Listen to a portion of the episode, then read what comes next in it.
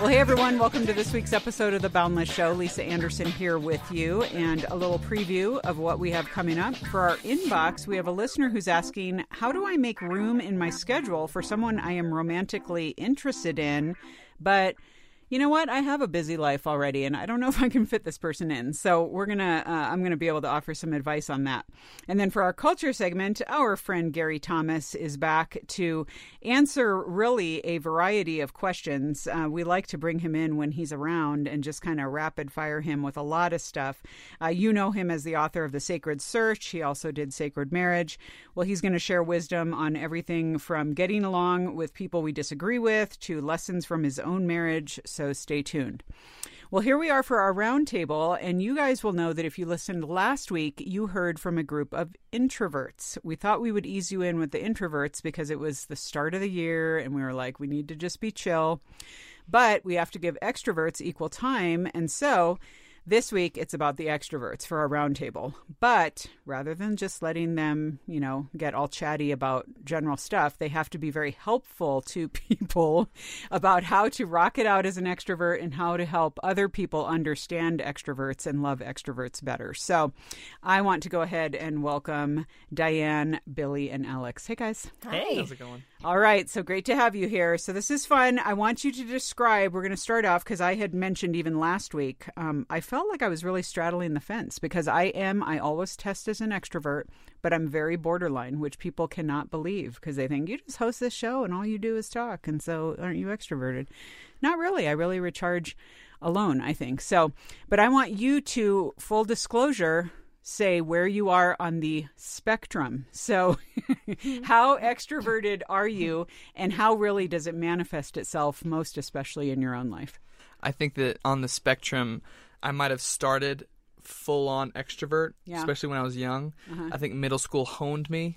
Okay. Hopefully, to be able to rein myself in a little bit, uh, especially now because my fiance is an introvert. So, oh. I think that in the correct situation, I can kind of pull a Popeye and grab the spinach can of social and extroversion and actually be able to exist in that space. But if there is a situation where I need to be introverted and I kind of need to be silent, I'm not like bottling in these like fireworks. Okay. I can actually be very comfortable you in those feel moments. You, okay, that's good to know. That was Alex. Okay, how about you, Billy? Yeah, I'm definitely a hardcore extrovert for as long as I can remember. There was one time I was taking shifts while driving to school, and we drove through the night. And every time it was my turn for a break, I just stayed up and kept talking with my best friend. and when I got to school, too, then I saw all my friends again. And so then I stayed up all throughout that next day. And it's been the longest that I've been awake ever since. Oh, my word. That's pretty awesome. Okay, Diane. Well, I recently took a test. They were doing like extrovert, introvert, and the gal that was giving me the test said that no one has ever scored as high as I did on the extrovert. Oh. and okay. she does this for like the Air Force Academy and oh, for wow. big businesses. So I am, yeah, totally at the top end of extrovert. And then I married Roger, who's an introvert. So yeah. it's like there is that opposite yeah. that are attract. So my job is to make sure that he is no longer an introvert. and he's just like, um, I gotta hold on to this. I yes. gotta hold on to it. It's myself. It's myself. Okay, well, let's talk about what you actually enjoy most about being an extrovert, because I think that we're going to talk a little bit later about some of the stereotypes around extroverts and some of the things that can be kind of a drag. Mm-hmm. Um, but let's talk about what's great about being an extrovert and really how your personality does show strengths around others. Like, what are you able to just rock out with with your extroversion? Go ahead. Thank you. I appreciate that. you extrovert. Um, yes, thank you. Um, I think that one of my favorite things about being an extrovert is I've never really struggled in finding community in a new place that I go. Hmm. Uh, and I know that's a struggle for a lot of people. And I have struggles in different areas, but that's never really been one. And I'm super thankful that the Lord has allowed me um, not to have to pull teeth to meet new people, but if I'm in a new social situation, I'm like alive. I'm like, where are you from? What do you do? What are your dreams?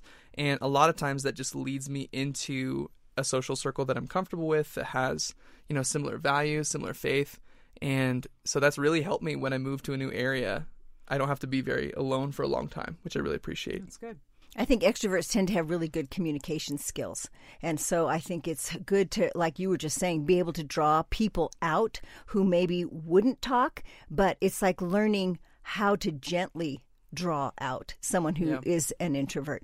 And I had an experience with John, our producer. Uh, it took me two months, but we did it. Um, I finally got to hug the man, but it took me two months to get there.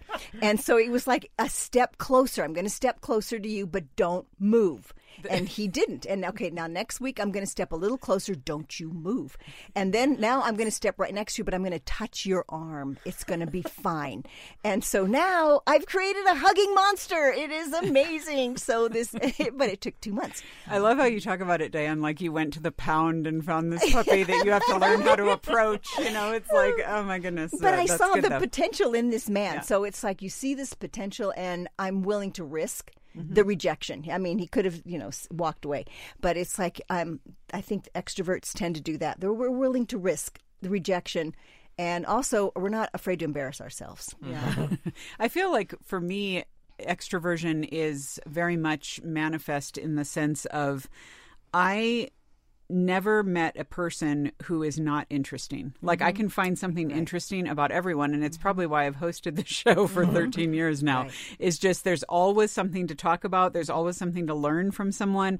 I love, you know, like um I was mentioning one of my dear friends on the last show who's super introverted and she just kind of like goes through this filter of people of like if you're not really going to be in, in my life, I don't really have time for you. And I'm like, well send them my way cuz I'll talk to them for 7 minutes and learn like half about their life story, you know, or whatever. So it's just very funny. I think it's a it is a great opportunity for extroverts to be the welcomers, to be the mm-hmm. inviters, to be the people who are going to break the ice and mm-hmm. that's a, a very that's a gift um, mm-hmm. for a lot of folks. So all right, but now we got to turn the tables. Blind spots. What do you think is uniquely more of a stretching opportunity for an extrovert as far as like stuff? I mean, and this might be you might have come up with this yourself. Maybe you've been told um, by maybe some of your introvert friends of like, when you are like this, it mm-hmm. makes me feel blah blah mm-hmm. blah, or why don't you stop doing this? Mm-hmm. But what would be some of those like challenge points for you as far as stuff that's Oh tough? man, for me, when I've I've lived with roommates, I love living with roommates, but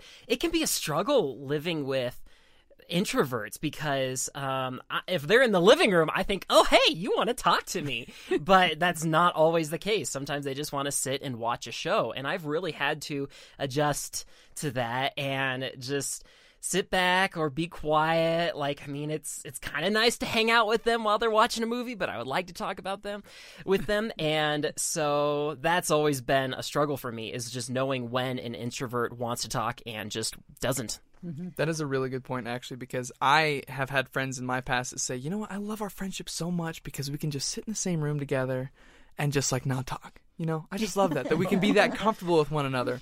And I hear that, and immediately I'm like, every time that happens, I'm like, what should I say? Like, what are you going to say? Like, I, that's how I connect with people. So it is like kind of calibrating how we receive love and how we receive friendship to those mm-hmm. people that show love and like man i'm just comfortable being with mm-hmm. you. Mm-hmm. Me receiving that as love and not me receiving that as like he's mad at me. Or a Like, rejection of exactly like why are you mm-hmm. rejecting my like you're not talking to me so clearly you're rejecting me but instead being like okay i just need to think about this differently and receive this as like oh you actually really care about me and you're comfortable in this moment I think extroverts can also be steamrollers because we have great ideas. We have we're passionate about what we want, and so it's easy to keep talking over the introvert who wants to give an idea, but by the time you're done, they don't want to say anything because you've already laid out the whole plan.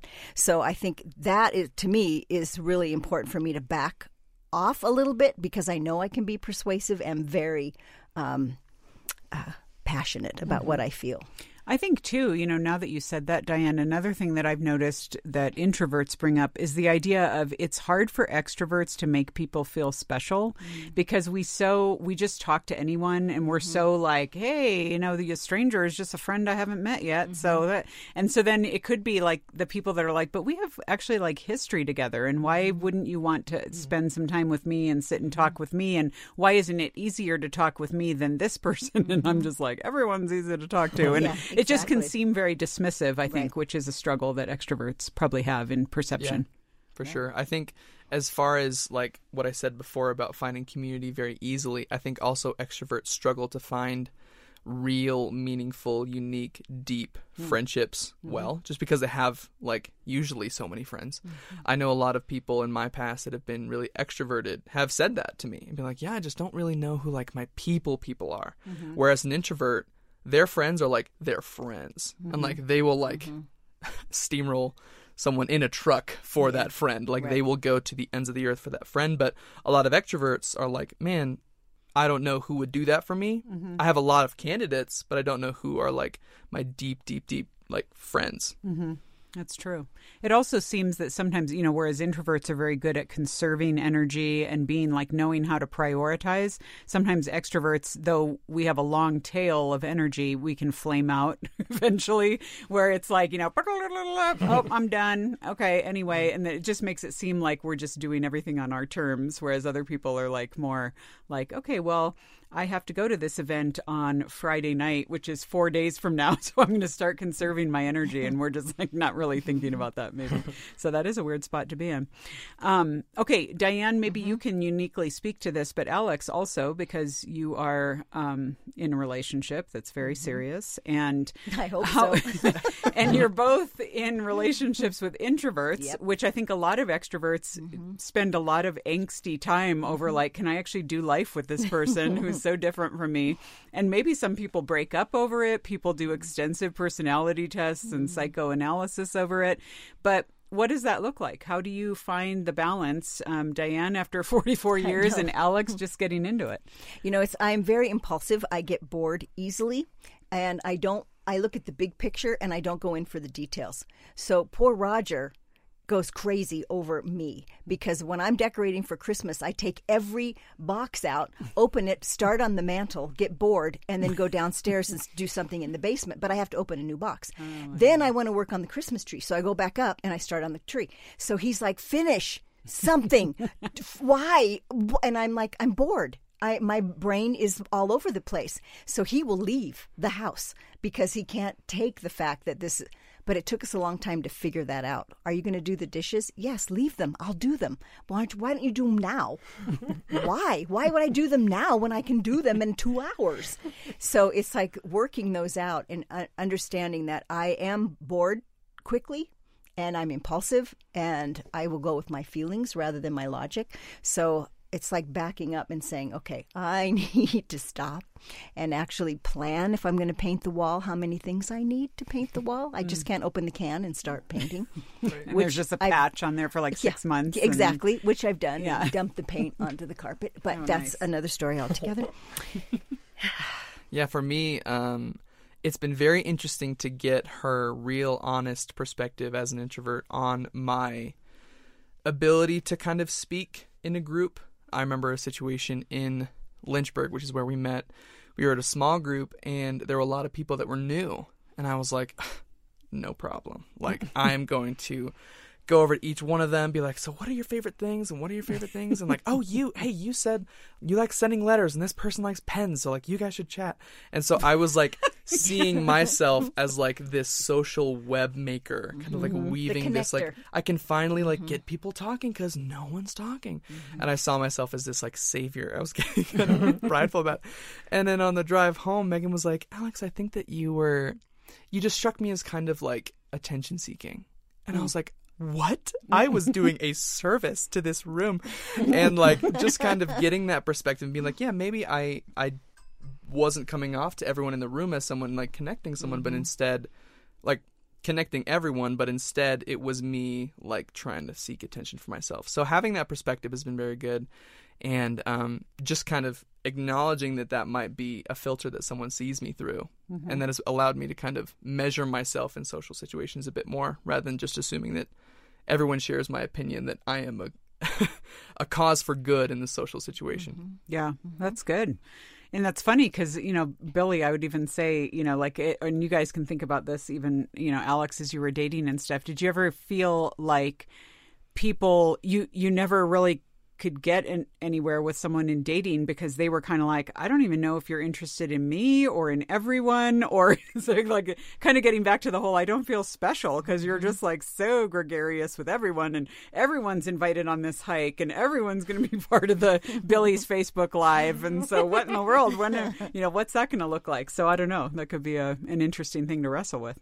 Oh man. Well, what I try to do at least is I will resort to asking a lot of questions. And so like I went to school and like learned documentary filmmaking and so that really comes out when I really want to try to get to know someone. And to me, I'm communicating, "Hey, I'm really interested in you" by asking you all those questions. So, I don't know how well that comes across. Maybe that's why I'm so single, but so that's usually my strategy when I try to do it. So, yeah. Yeah, that's good. Okay, what would you guys say? Because we've talked about some things that are legit about extroverts where maybe we need to grow, we need to listen to other people. But what would you say are just some of the straight up misunderstandings about extroverts that you wish people would know and be like, don't judge a book by its cover because that's not exactly who I am just because you think it is? I think it goes back to what you were saying that you think it's like the Diane show. And it's like, why do you always have to be performing? And I'm, and it's like, but when, when was that? When, when did I do that? Because in my mind, that's not what was happening. It was being the connector, drawing people out, having fun in a situation. It's like, what do you need attention all the time? Is that why you do this? And it's like, gosh, I didn't even realize that that's what you thought mm-hmm. because I'm just having fun, mm-hmm. you know, and I'm not afraid to embarrass myself. And so it's like, whatever. And then it's like that same perspective. Yeah. I talked about middle school before, and I was thinking about this specifically for this episode because something I got a lot back then is we were at the lunch table, maybe screwing around, making a lot of jokes. And I remember something that someone said one time, and they were just like, "Oh, Alex, you were just like, you're just so loud. You're just so loud." Mm-hmm. And I can look back on that and be like, that was so like funny. I was probably way more loud than I am now. I did need to mellow out a bit, but in that moment, I was like, dang, like that's probably a really bad thing about me because someone criticized that about me. Mm-hmm. But as I've gotten older and as I've learned more about the Lord and more about just like how we image him, mm-hmm. I think that he is like expressed in the thunder as well as the small voice. Mm-hmm. He is expressed like Jesus is out preaching in front of hundreds of people and then like going to be by himself and praying. Mm-hmm. So like our maker, our God, is both. Like he's all he's an extrovert and an introvert. He images mm-hmm. that very, very well. So being loud wasn't a really bad thing. It's just a way I image God and like I think that needs to be sanctified like everything else, obviously. Don't go screaming in funerals and stuff like that. But like I think that being loud just can be interpreted as like being overly expressive, which mm-hmm. is like a good thing. I think mm-hmm. being overly expressive is a way that God operates. Mm-hmm. Like being, I mean, who needs to make sunsets as beautiful as that? Not that me being loud is a sunset, but like just because I'm loud doesn't mean that that's a poor thing. Mm-hmm. Being like um, outgoing doesn't necessarily mean that I'm a pushover. Mm-hmm. Like I just like doing a lot of things. Or being sociable doesn't mean like exactly like you were saying, Diane. Doesn't mean I'm like an attention hog. Mm-hmm. So like just kind of interpreting our characteristics as characteristics of our maker mm-hmm. makes it a lot easier to accept them about ourselves and appreciate them in other people. That's good. Yeah. You know, if Raj and I go to a party, um, I will work the room and he will find one mm-hmm. person mm-hmm. to talk to mm-hmm. the whole evening. And I think he allows me to be who I am and I allow him to be who he is. That's who he is. He likes the one on one. I like working the whole room. Mm-hmm because everyone's my friend.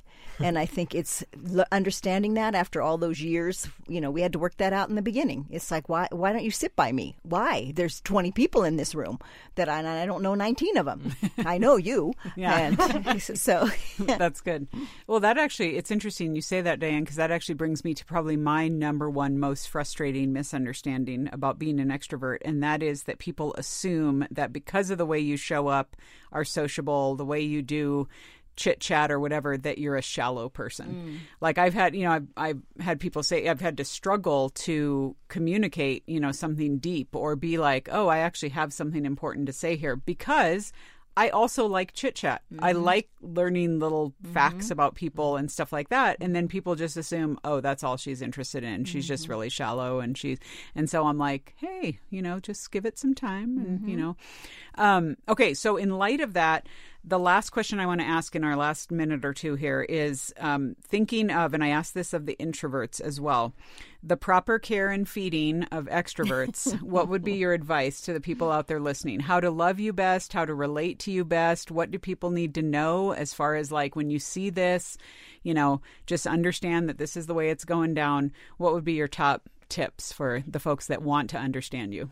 Oh man, for me, what would be very helpful is honestly just scheduling things together. Like I found that living with a couple of introverts, that what I really liked is when we went and got dinner together. That way they had time, as you were saying early on, to uh, recharge for um, before they go out mm-hmm. to this event. And for me, it gives me something to look forward to. And then I don't get so disappointed when they want to leave at a certain time because I know how late that we're going to go until. So scheduling things out ahead of time is super helpful for me from an introvert. I think that it is very appreciated um, by me if you communicate with me. Just be honest with me about like what you need. I'm, and I'm speaking to the introvert because I think an extrovert is just gonna, you know, be on the same wavelength as me. Yeah. But if you're an introvert and you're, you know, a friend of mine or my fiance, if you're listening, um, please is. just be, uh, just be honest with us. Just be honest with the extrovert and say, hey, I just we need to leave this party right now because I just am so overwhelmed with how many people you're talking to, and if it's okay with you, can we can we leave? And in that moment, I, as an extrovert, I'll be like, oh, the party. But also, like, I love you and I want to be there for you. And, like, mm. if it would help you for me to behave in a different way to make you comfortable, I do want to know about that.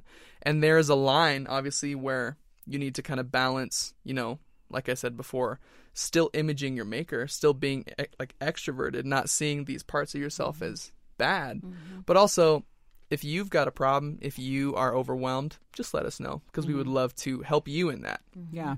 I would say, as a side note to that, too, when you want to address something with someone, like say you're at the party and you want to go, or the person is like way ramrodding a conversation or something like that, don't call it out in front of other people. Like That's extroverts big. are often are very sensitive to, you know, wanting to be, again, the includers, the inviters and stuff. So they're not presenting, we're not presenting ourselves, or we don't think we are in that way. So maybe just pull them aside and say, hey, maybe maybe you're getting to be a little bit much here, and maybe some of the other people give, as uh, as Mr. Bennet says in Pride and Prejudice, give the other folks a chance to exhibit. it's all good. I think most um, extroverts also think out loud. And so, if the introvert can wait through the conversation, because I will have an opinion, talk myself out of it, talk myself back into it again. and so, it's like I have to hear myself. And I think as Raj being an introvert, it took him a while to not start acting on the first thing I said because he's already starting to problem solve what I want, but I've already talked myself out of it. Mm-hmm. And so I think that helps to know okay, I just want you to listen. It's going to take me 10 minutes to tell this story because he's like, can't you just get to the bottom line? And it's like, no, you have to know the background. you have to know why I think this. And I think for an, an introvert, if they understand that that's, that's how we process and if I didn't love you, I wouldn't process with you. Mm, that's big. Which is funny. I feel like Diane, that's maybe a whole other roundtable we'll have to do on if you're an extrovert and a verbal processor and a person who doesn't like to finish projects and a person. I feel there are multiple things that could play play in here that are your perfect storm. So that's pretty good. Well, you guys, great thoughts. Thank you so much for weighing in on this. Of course, we can always go more, but uh, those of you listening, you heard last week. Hopefully, if you haven't, hop back, listen to our introverts this week. Uh, tell us when you find us on on social. Hannah's doing such a great job, job with social, asking questions of us. Where do you fall on the introvert extrovert spectrum? How do you find uh, what are the frustrations around where you are in that? Do you wish, do we have any introverts who wish they were extroverts? I don't know, probably not, but whatever. Um, and then how can we help one another? So give us your thoughts and some of your experiences along that. So thanks so much, you guys. Oh, Thank you. Thank you. sure that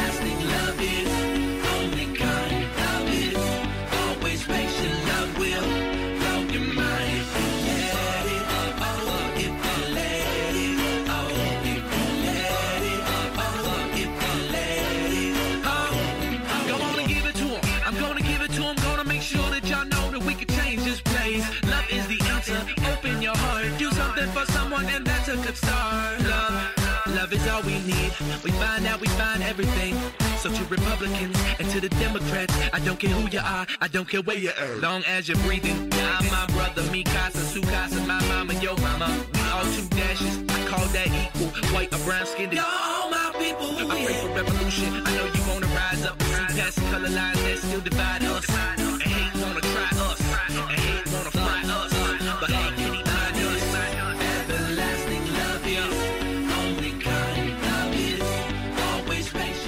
Folks. Well, we are here for this week's culture segment, and you know, if you were with us last week, that we sat down with our friend Debra Fileta and made her answer just a bunch of random questions. And obviously, some of those were specifically directed at women, and so we've got a couple for the guys this week for Gary to answer. Many of you know um, Gary as the author of Sacred Marriage, clearly the Sacred Search, which we've kind of taken as our own personal book at Boundless among Gary's stuff. Um, also, uh, the book actually that we're going to be offering today, which y'all should uh, know about. In fact, I want to make sure I get the title right Nine Essential Conversations Before You Say I Do. Um, and so a lot going on there, and uh, it's always fun to have our friend Gary back in the studio. Hey, Gary. Hi, Lisa. Wonderful to have you. Okay. Um, well, as promised, I told folks, and some of these are just things that people asked us to ask Okay. you. So this is always fun when you're here to answer questions because we love when someone's. Uh, a wise mentorish type and is a few steps ahead of us Makes me um, sound in so old. relation. You're not like you're not full on presenting like Gandalf here. I mean, it's okay. You're good. You're he's a marathoner. I mean, he's got a lot going on. He's not you know, he didn't bring his walker in here, so it's all good. All right, the first one um, oh, and I should have alluded to this too. You also wrote uh, "When to Walk Away," your Yes. book on dealing specifically with toxic people and that's what our first question kind of is. Um, in fact we have talked about this at boundless. But um, let's talk about this like hot button topics. I think this is kind of recently come to the forefront even since we had you here before.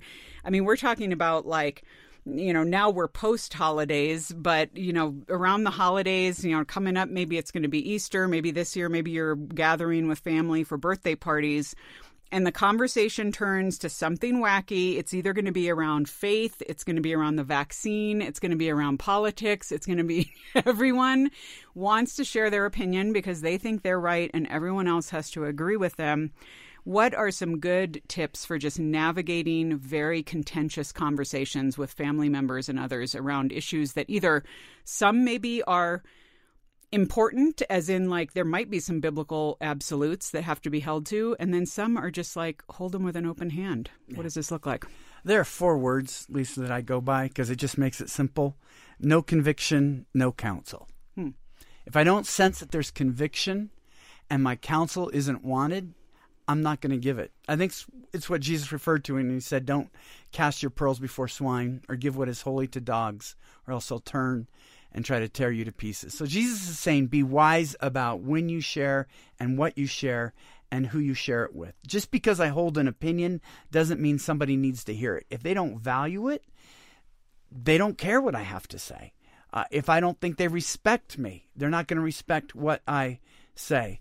And so I would say, search for healthy conversations. If it's going in an unhealthy way, say, "Hey, how are you doing?" If you know they had a physical challenge or if they're have a new vocational challenge, just turn the conversation to something that can be redemptive and encouraging. That you don't feel like you need to take a shower when you're mm-hmm. done with. Just just redirect it. But again, just because we disagree with someone doesn't mean we need to point that out. Mm-hmm. If they ask us, I, frankly, I have some people ask me my opinion on something, and I'll say, "Are you sure you really want to know?" Mm-hmm. Because if you really want to know, I got to tell you what I really believe. If you don't want to hear it, I don't need to go there. But I'll, I'll ask them, and then if it's invited, I want to be courageous, compassionate, and truthful and kind. But if it's not wanted or invited, I'm more quick to walk away than I used to be. yeah that's great well and it's so true of just how like i find myself sometimes in conversations where i'm espousing an opinion like i'm some kind of expert on it and i'm like lisa you don't even know like why do you act like you know what you're even talking about, but it's just so expected for us to have an opinion on everything. I think we just need to like chill out and be like, okay, cool. All right, let's talk about marriage. Specifically, we know that um, Sacred Marriage, which is a full on classic at this point, you talk about the, the value of marriage in drawing us towards holiness and the fact that spouses point one another to Christ and that naturally, and just, you know, the push and pull of marriage, let's be honest, folks, uh, is a little bit of a crucible in that. But then some people will say, especially the daters in our audience who are like fearful about going into marriage and being like, you know, ah, what, what is it going to be what it's cracked up to be? They're say, they're going to say, okay, but Gary, hold up, because like you're saying it's not supposed to make us happy. Does that mean that marriages aren't happy? Ta explain a little bit about the nuance of that, because clearly I don't think you're just slogging through your marriage and Yeah. just. Yeah. Okay. Thank you for that question. Yeah. The subtitle is actually What if God designed marriage to make us holy more than to make us happy? Oh, not instead. Okay. And when I rewrote the book, it was just an update, really. I mean, it, it was selling enough. I didn't want to mess it up. so, Yeah. But I added a quote from John Wesley, who I, I, I loved it when he said, I don't know anybody who's truly happy that's not pursuing holy. Hmm. I think if we just step back and think about it, that it's true. If somebody is addicted, they have moments of pleasure, but they're not happy. They're hmm. probably miserable and they feel driven. If they're materialistic, if they're negative, if they're critical, they're not happy. And so holiness, I think, actually preserves our happiness. But it's a happiness that's in obedience to God so that we have the joy of God's favor on us. And and so no, I, I think there's something wrong with a relationship if it's all misery and struggle, particularly if you're dating. Uh, I don't think we should choose a life without joy and happiness. What I was pushing against was this notion doesn't God want me to be happy? I'm temporarily unhappy, therefore I need to get a divorce and find someone hmm. who will make me happy. That's a new definition of happiness. It's not what philosophers talked about happiness meaning even a thousand years ago that I felt needed to be corrected. Yeah, that's very good. Good distinction in that.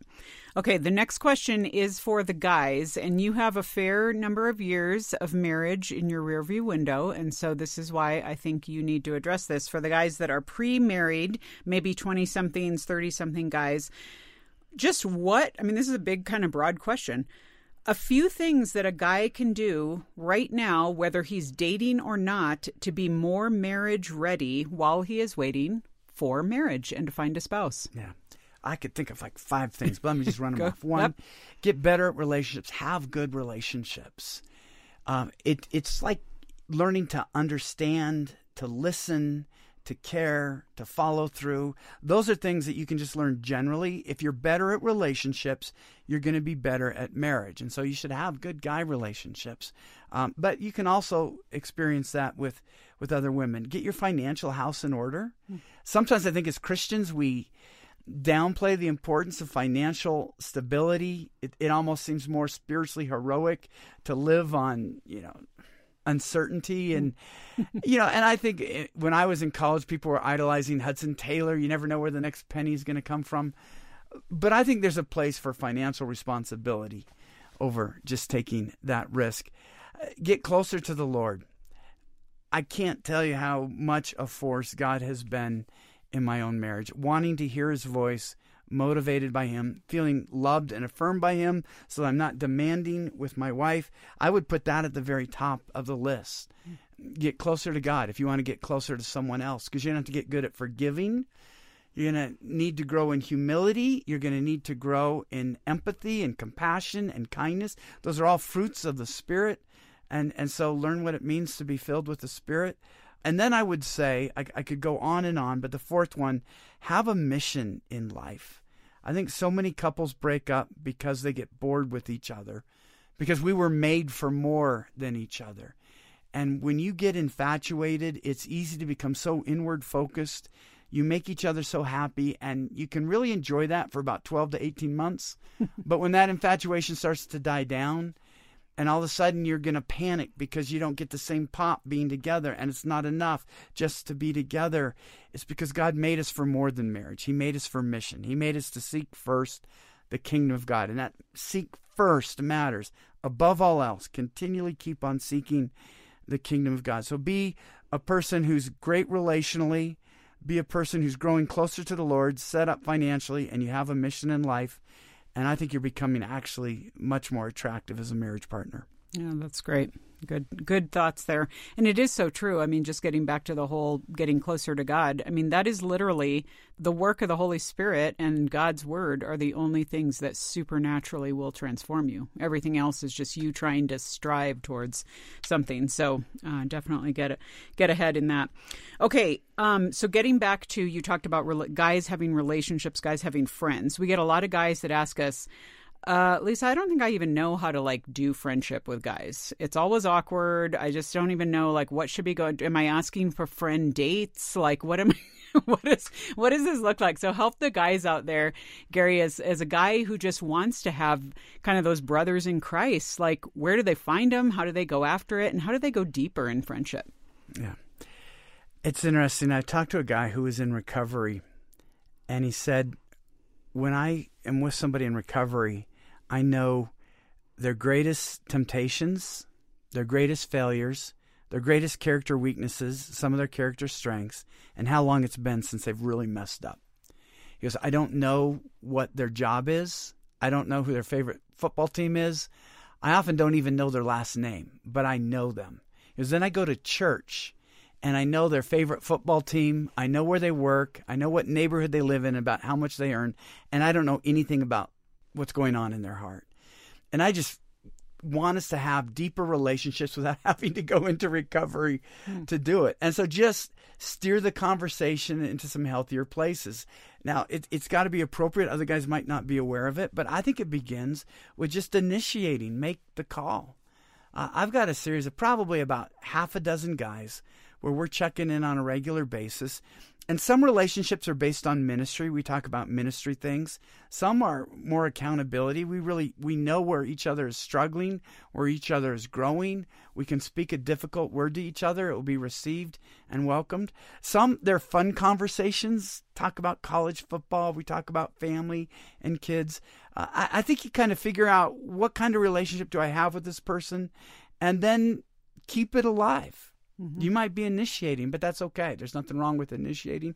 God initiated with us. God sent his son to us. He reached out to us.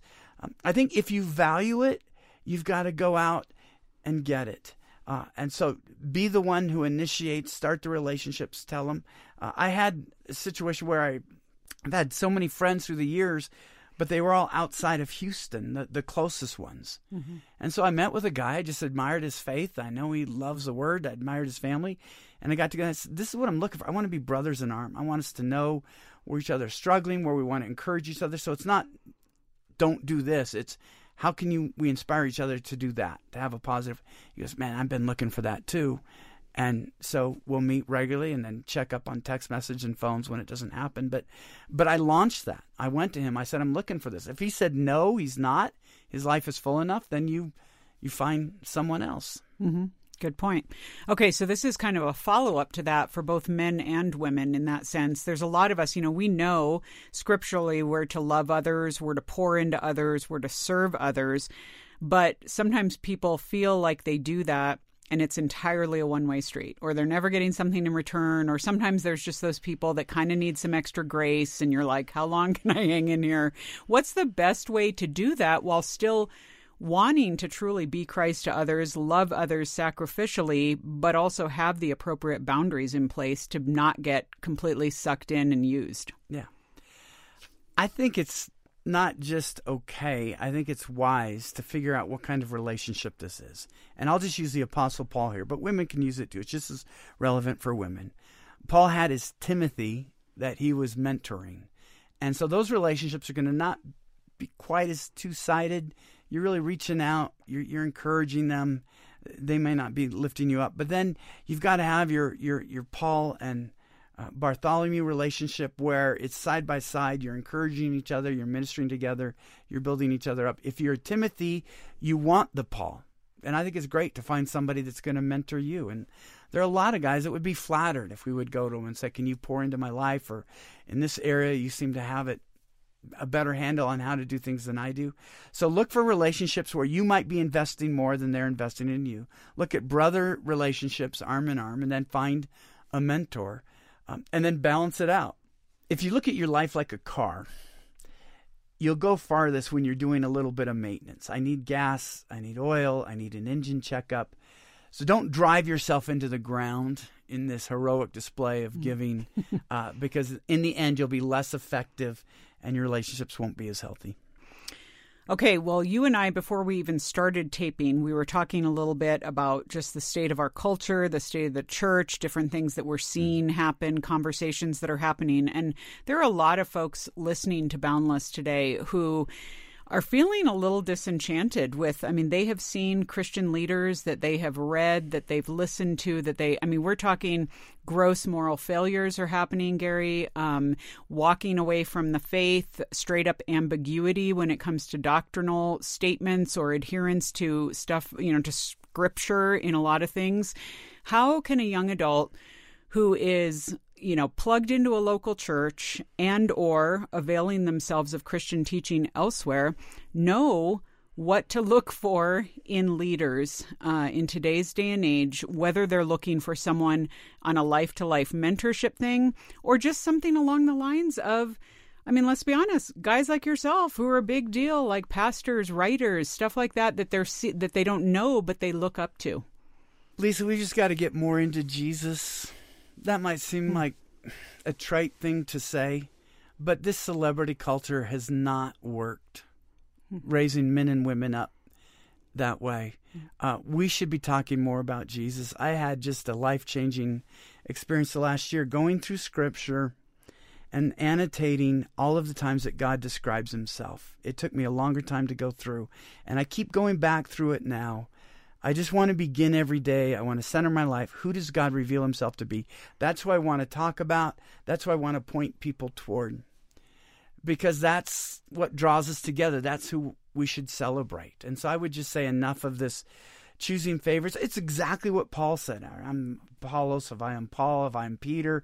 He no, what matters is Jesus. It's basic stuff. But if somebody seems to be more into their ministry than Jesus, don't follow that person. Mm-hmm. Go where Jesus is being lifted up. Go where Jesus is being talked about. Go where Jesus is seen as the answer. Go where Jesus is being worshiped and, and people show a passion for Jesus.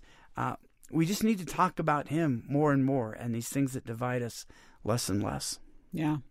Well, and obviously that mandate to, we know the Bereans did it, to examine the scriptures. I mean, what are we, I mean, are we seeing what we're seeing in the culture, what we're seeing on someone's Twitter account, what we're seeing, you know, someone say or some, someone say about someone else? Um, again, I mean, that's why I think being scripturally sound and, and being in God's word is, is so critical, so critical. Thank you. Um, all right. This is the exact same question that I asked Debra Fileta last week. And so, because you're in the studio with us this week, I'm going to ask it. Uh, a lot of people, again, this is kind of a looking ahead at marriage question. And I feel like in the church, Gary, so many young adults are told one of two narratives either, oh, marriage is so hard. It's like the ball and chain, and you just got to commit and you got to just make it happen, whatever. And this is like church people telling us this, like we're supposed to be excited about this.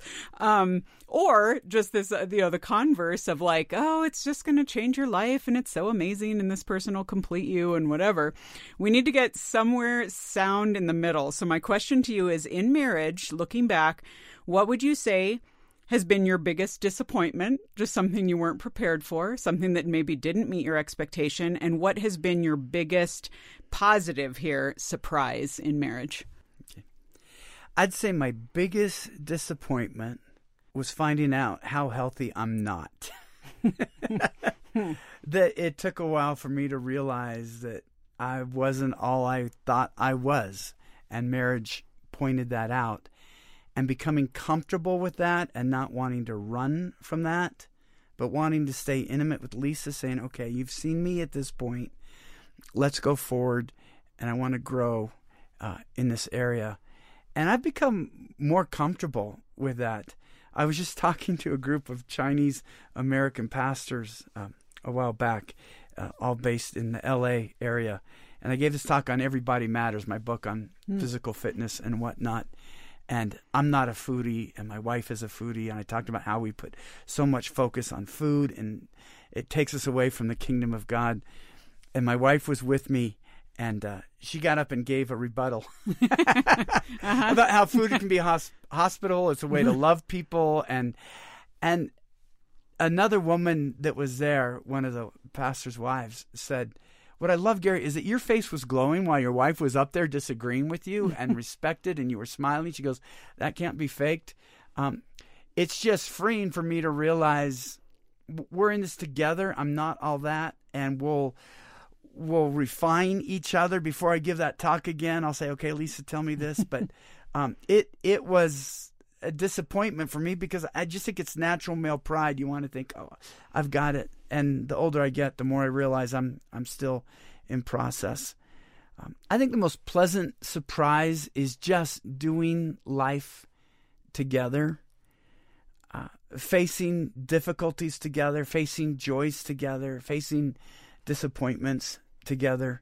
Uh, you mentioned that me with um, being here just after Debra, we wrote a book together called Married Sex, which we don't recommend that singles read. I think you should wait Yeah. until you're married to read it because it is explicit with stories and whatnot. But I have at the end where we almost lost uh, our oldest daughter. She almost died. She got sepsis in the hospital. And it had been weeks of uh, doctors saying, This is what we're doing today to keep your daughter alive. And it was while I was writing this book. And at that point, we were talking about white blood cell counts and all of these things I had never even knew existed. And sex is off the table. And so I remember the first time we were intimate, Lisa pointed out how long it had been. I said, Really? But it was just like, okay, life is back to normal again, that we can do this, that we can be a couple again. And we went through that. And it, it's hard to describe, but just going through that and we weren't alone in doing it. And, and I'm, I'm grateful. And it, it pains me to say that, Lisa, because that daughter I'm talking about is single, and I know it'd be hard for her to hear that because she wants to be married in her case. I know some mm-hmm. singles don't want to be. Mm-hmm. And so I don't say that to add to that pain, and I'm not trying to be callous, but you ask what it's meant to me. Yeah. And I, I think that's been one of the big things is just being able to do that together. Yeah, that's so great. And it is, I mean, again, I often say to singles because I think so many singles assume that you're uh, unless you get married you're just going to be lonely which i think is is false i mean we're all called to relationship and we're all called to go after deep relationships and for singles eh, friendships and and all that but i love you know i i do follow you on some of your social stuff and i love it when you post about like we went out for brunch and we got on some bikes and just did that, you know, and just like the everyday stuff is awesome too in relationships. And I think people make this big narrative of marriage like it's going to be some crazy otherworldly experience. And there are elements of that, but some days it's just the everyday stuff too that you see someone walking through life. no, just look, find a really good friend. Marriage really is Yeah. 90% friendship.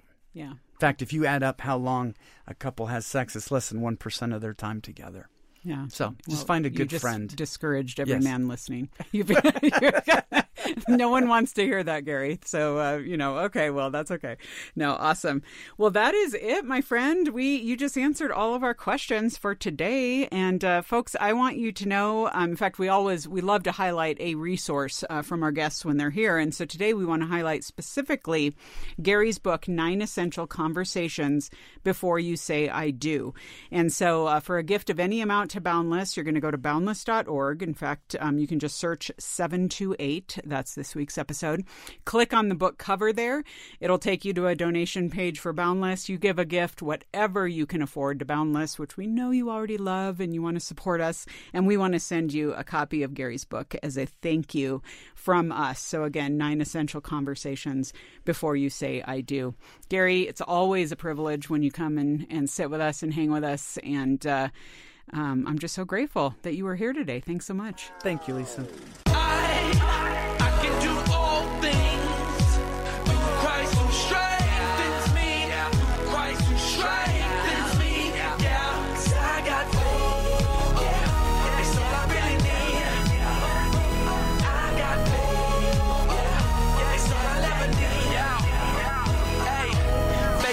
substance of things hoped for and the evidence of things unseen. But I understand that you cannot comprehend how I will put faith in something I can't see. Think about it. You breathe in, you breathe out. That's Eris, no doubt. In and out of your mouth, you can't see it. I trust what they say. He's not in the grave. Rose on the third day, best believe it. It might take some time for you to change your mind. You might be on your deathbed, might be on your last day. And you were asked the question, how did I get here? Where am I going? When my heart stops. But you should figure that out way before then. Cause time is your enemy and death is his friend. And you can live your best life right here, right now. Into the arms of your father and he'll show you how. Well, hey, folks, I am going to open up the inbox this week and answer this week's question uh, from one of you listeners, which is very fun, especially now that we're in a new year. I think it's great to kind of knock out some questions, especially as we're all focusing on maybe some personal growth and, and what this looks like in different areas of our life. And so uh, this week's question is actually really a really good one. So this person says, What would be your recommendation for how to make room for someone I've just started getting to know romantically, but I already have a busy and fulfilling single life? So, okay, this is good. And actually, I'm going to start off by saying that you actually have the opposite problem of most uh, people. So, so I guess that's a good thing. You don't have to worry about that. You know, most folks, it's like I'm giving them advice about how to not just glom onto someone and lose themselves in him and her. Um, and so this is not a bad place for you to be. It sounds like you're being pretty objective. Um, pretty rational about the whole uh, getting into a relationship thing. And in in a new year it's great to kind of set some standards there and and think through some of this stuff. So um, I think that in order to do this well, kind of the best principle to have in mind is you don't want to give up your life for this person, but you want to invite them into it. And so uh, this is kind of like I always encourage folks, you know, especially when I'm talking to someone who's a little bit more dependent on a relationship or prone to be, that I say, you know, make sure you don't lose yourself. I mean, you, this is not the time to be casting off all your friends, all your community, dissing your family, you know, just staring into the other person's eyes. And so um, I think that your decision to not do that is a good thing because you have the opportunity to invite this person into your schedule, into your life, into your routines, and vice versa. I mean, again, you're not just making it all about you. You want to get to know who. Um, who they are. In fact, it was interesting. One time, a guy I dated we actually only saw each other once a week apart from church. It was a guy, he was a guy I knew from church, and we just went on like one date a week, which ended up being super healthy because I kept up all my other rhythms in life, my other connections, my other meetings with folks, my small group, uh, different things I had going on, and so it was just a healthy place to kind of, you know, we even kept texting and phone calls to a minimum, so it wasn't like we were just in each other's business. I think too often people are assumptive, like you start dating and all of a sudden you just have to be in this person's business and like kind of fold yourself into their life and be in everything that they're doing and that's just not not true you know? So um, you know we did things in community we had mutual friends and so you know on the on the flip side of that i want to encourage you not to be rude or aloof because again you're kind of saying well i have a busy and fulfilling single life. Well that's great and this is i mean it's good for you to keep that up but at the same time don't use that to kind of be like oh okay and anyway you're just an add-on. I'm just treating you like a plan b because you are truly choosing to get to know this person and you actually describe it as romantically. And so this person actually deserves some intention in that which i think is good. Um, but always remember, and you know, on whatever line or wherever, uh, whatever tack you're taking on this, this person is a brother or sister in Christ. Um, they deserve your respect. They deserve the proper distancing and just the, you know, again, until a ring is on a finger, that is what this person is. And so think through that. Have a frank conversation with this person to set expectations for the relationship and hear them out and see what their expectations are. Uh, you know, don't sit back only to protect yourself, but honor your time with them. And like I said, if you set appropriate boundaries and you show interest in them, I mean, there's a reason you're singling them out. And so that is totally great. Um, but again, do that with a healthy sense of who you are what you already have going on in your life, encourage them in their pursuits that don't include you. And I think you guys have a great shot at getting to know one another in the context of one another's lives, and uh, you can go from there. So, hopefully that is encouraging to you and will give you a few steps uh, for getting started. So, all right, folks, um, because we're in a new year now, I think it would be great for those of you who haven't left us a review yet on Apple Podcasts to go ahead and do that. If you go to Apple Podcasts, obviously the Boundless Show, you'll see your opportunity to leave a review. And I would love it if you would be willing to do this for us because as so many people are looking for new podcasts to check out in the new year, tell them about the Boundless Show and what it has meant to you, what you've learned maybe in the past year, how you're going after growth this year, and we can all be in this together. So uh, we would really appreciate it if you would do that for us. Meanwhile, I will see you around next week. I'm Lisa Anderson for The Boundless Show. The Boundless Show is a production of Boundless.org. Focus on the family.